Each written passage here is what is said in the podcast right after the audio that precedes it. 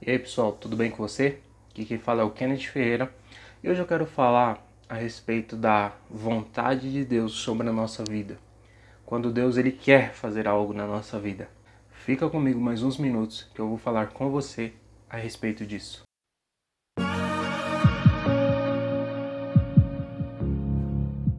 Pessoal, o texto base que eu quero usar para esse vídeo, ele se encontra em Mateus, capítulo 8, no verso 1 em diante, que nos diz da seguinte forma: Quando ele desceu do monte, grandes multidões o seguiram. Um leproso, aproximando-se, adorou-o de joelhos e disse: Senhor, se quiseres, podes purificar-me.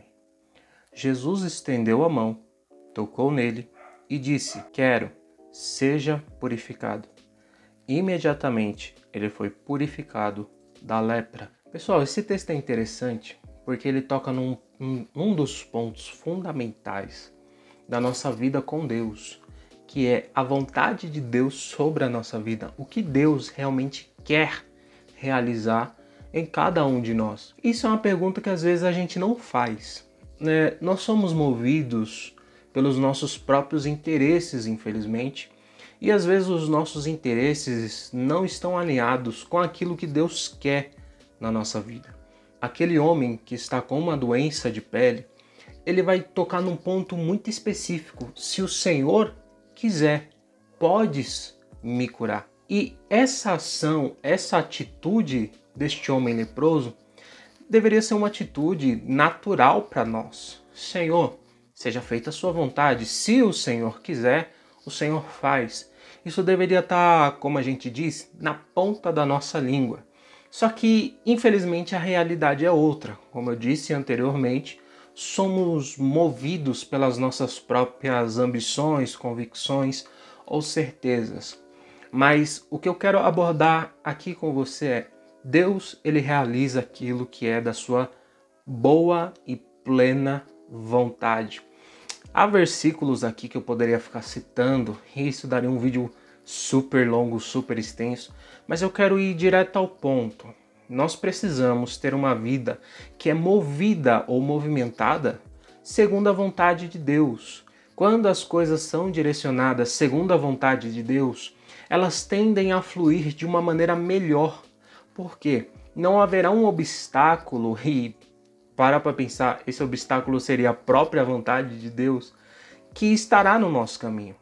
Então, quando nós seguimos naturalmente o curso como se fosse um curso de um rio, esta seria a vontade de Deus sendo aplicada na nossa vida, as coisas tendem a fluir.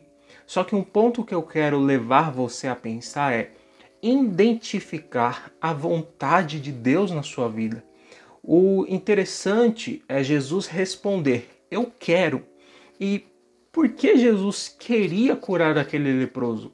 Será que era para mostrar somente que era um ser poderoso, o Filho de Deus, o Messias prometido?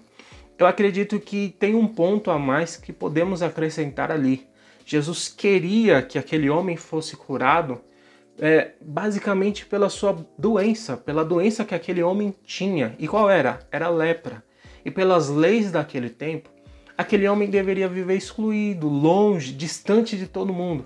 Então, pensa comigo, como era a vida de um leproso naqueles dias? Era uma pessoa que vivia excluída, era uma pessoa que é, vivia fora da cidade, era uma pessoa que não tinha um meio social, não existia meio social para uma pessoa com lepra. Então Jesus olha a situação, o modo que aquele homem se encontra e aquela situação que ele estava vivendo não era compatível com o que Cristo queria sobre ele.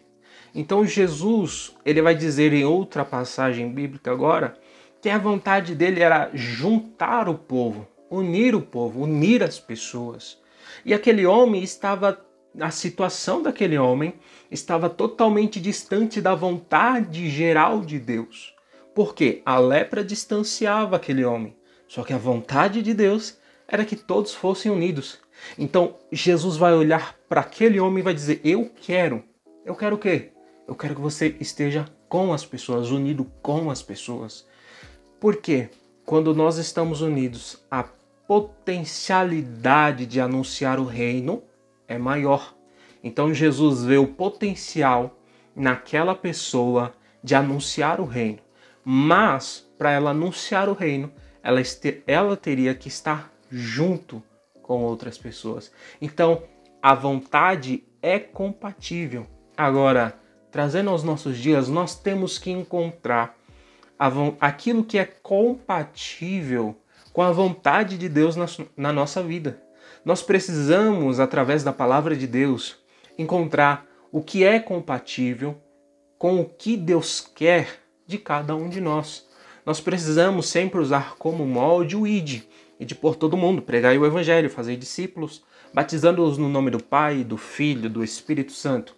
Então nós precisamos ver se aquilo que às vezes almejamos, que às vezes desejamos, está compatível com aquilo que Deus quer na nossa vida. Então, vamos abrir um pouco o leque dos exemplos. Senhor, eu quero um emprego. Será que Deus vai te dar um emprego só para você ganhar dinheiro, estar bem financeiramente? Ou ele vai te dar um emprego porque ele quer que no seu emprego você anuncie o reino dos céus?